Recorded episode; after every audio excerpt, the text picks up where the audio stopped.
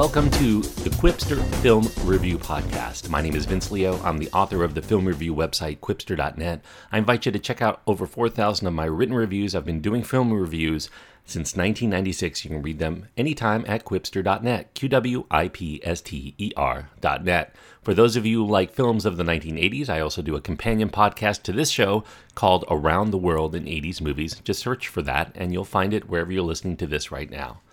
Today, we're going to be looking at a film that's out in theaters that is, I wouldn't say it's getting a lot of great buzz, but there are some people that actually have come to like it. It's called The Happy Time Murders. It's a film in which humans and puppets kind of coexist. I'll get into the plot in just a moment, but it's an R rated puppet show that makes it a little bit more unique. I guess there have been others that have done this in the past, but this one has strong, crude, strong sexual content and strong language throughout. And it does have some drug material in the film, which makes it a strong R rated film. The cast includes Melissa McCarthy in a co starring role, Elizabeth Banks, Maya Rudolph, Leslie David Baker, Joel McHale. There's also vocal talent here from the crew that generally works with the Jim Henson Company. But I will just mention here the main vocal talent called Bill Barretta. He plays a variety of characters in this film, but he also voices the starring character of this film, the top puppet character known as uh, this disgraced, burnout Los Angeles based private investigator named Phil Phillips.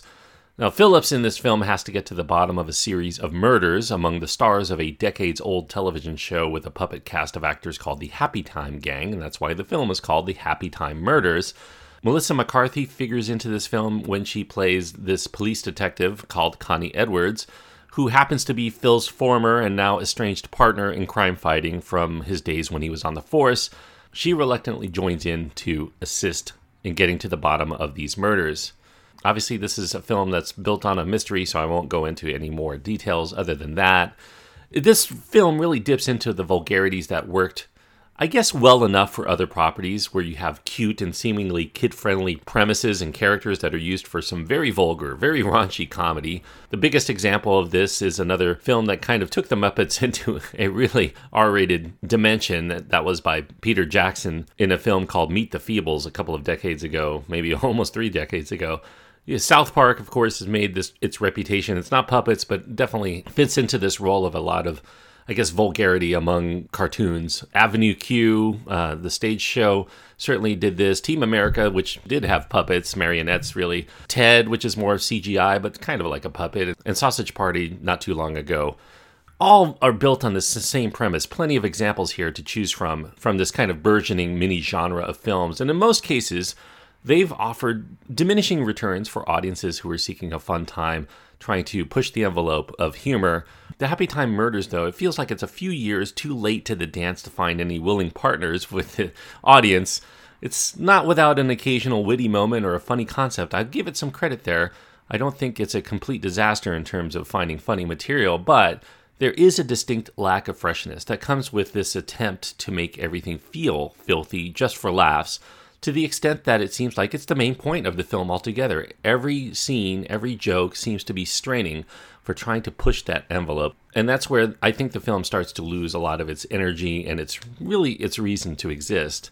As far as the plot itself, it's a typical buddy cop comedy formula. It's mixed with elements of old style film noir and maybe more modern, although still pretty old now, erotic thrillers like Basic Instinct uh, Basic Instinct, by the way, is referred to about a half dozen occasions in this film, leading you to wonder what material they're really mining from to try to make this somewhat fresh. And that buddy cop formula pits together those opposites who banter while trying to take down some outlandishly deviant criminals. And unfortunately, most people in the audience for a raunchy puppet movie are likely going to be too young to appreciate these allusions to these film noir and erotic thrillers and all these other things.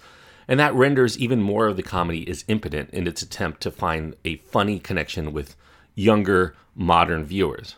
So, given that, I suppose it doesn't come as much of a surprise if you learn that the first draft of this script had been written like over 15 years ago, and that most of the pop culture references that are within the film strays far away from anything that may be going on in the world today, or even the world of movies today.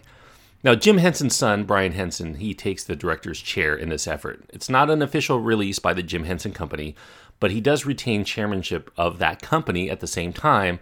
He's used the brand before for an adult oriented endeavor. He did this improvisational live show along with some of the other crew members of the Jim Henson Company called Puppet Up Uncensored now, Henson here is going full bore into his graphic material. Maybe he's thinking that the family friendly label for his father's style of puppet related entertainment is a bit too limiting. He offers shotgun blasts that decapitate his puppets into clouds of exploding fluff or pornographic sex scenes that result in body fluids being shot by the gallon, it seems, all around the room. And the worst part, at least to me, about the envelope pushing is not really the crudeness factor. It's the notion itself that vicious physical and emotional cruelty toward puppets or whoever else, or their overt sexualization, are just hilarious in and of themselves. If you just show puppets getting maimed, that's funny. If you show puppets having sex, that's funny. I fail to see the humor here in and of itself. Now, jokes here unfortunately fall flat much more often than not. You have a recurring gag where Melissa McCarthy's character is mistaken as a man. Now, the role had originally been written for a man. I guess they didn't really tinker too much with the script in that regard, except now they think it's funny to continuously bring that up. There's nothing at all masculine about McCarthy's appearance in this film. Maybe if her wardrobe and demeanor and lack of makeup would resemble her character that she played in Bridesmaids, that might have been at least passably believable for people to get confused a little bit more. Now, the, the screenplay is credited to Todd Berger. He's a writer and director himself, who also is an actor. He concocts this world in which humans and puppets are living together in the city, and that's pretty much like any Muppet endeavor, I suppose. But the puppets are clearly treated like second class citizens, which resembles the humans and the toons found within Who Framed Roger Rabbit, another pretty old school idea here to try to build a story around. And and some people who are watching this film may try to read into it as this metaphor for racism, maybe a little bit like Alien Nation, which is another 80s property. Whatever attempts to say more than what you'd expect from a raunchy comedy ends up falling flat, though, because sexually graphic sight gags, some distastefully gruesome puppet violence, that all flies across the screen to make you desensitized to any of that thematic material that may bubble up from time to time underneath. So, in this effort to branch out beyond the Muppets to make puppet related films appealing to today's generation, I think that Brian Henson here has done the opposite because most people who are going to see his film are probably going to recoil from ever wanting to see another film just like this. I feel like Henson here in this property has managed to tarnish his own reputation in this process of him growing tired of having to always play nice for kids, but I think it's going to make some people wonder if those who have vowed to continue Jim Henson's legacy mostly his family, are in fact only seeking to exploit it here by taking on such projects that their founder and creator had long since abandoned since his early experimental days, where his puppets weren't necessarily aiming at entertaining just the young, regardless of the money that could be made. Now, Brian insists that his father, Jim, had felt constrained after doing Sesame Street into making family projects because that was then his brand and his film is really picking up on a road that his father had wanted to travel if only he could. If that's indeed the case, then perhaps those constraints did the world some good because Jim Henson's work, family friendly though it may be, even if he was reluctant to kind of stay in that pocket, those are going to last the test of time. The Happy Time Murders is a film that's going to be overlooked by the masses now, and those like me who have seen it are probably going to likely wish they could forget it.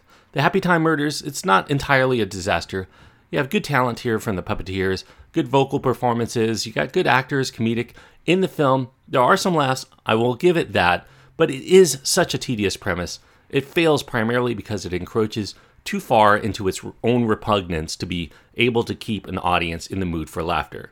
You compound that with the comedic allusions to other properties that you'd have to already have been an adult in the 1990s already to get the gist of then that makes this just merely a callback to a time too distant to ever make the 90 minutes we spend with it feel like a happy time. So I'm giving The Happy Time Murders two stars out of four. Two stars on my scale means that it's lacking something vital that would keep me from being able to recommend this to most people. That thing that it's lacking, of course, here is a freshness factor and really a reason to exist other than its own vulgarity. If they came up with something ingenious beyond just this premise of saying, I'm going to make a Muppet movie and it's going to be filthy, then maybe we'd have something more. And if you could have made it a little bit more modern and had allusions to things that are actually going on in the world of today and not the world of the 1990s or the early 1990s, we would have something much more relevant than just being able to sit and giggle as we watch people simulate sex with puppets or see their arms and legs get blown off or see their heads explode. So, two stars is the best I can give the Happy Time Murders, which I'm disappointed with because I'm a longtime fan of the Muppets and their Muppet movies and the Muppet Show. I really want that to continue to take hold into further generations. This direction is not the way to do it, unfortunately. As far as what I'm going to be doing on the next show, I'm going to be doing some counter programming to this. I've decided that I'm going to review Won't You Be My Neighbor, which is about a man who did a show with puppets, coincidentally.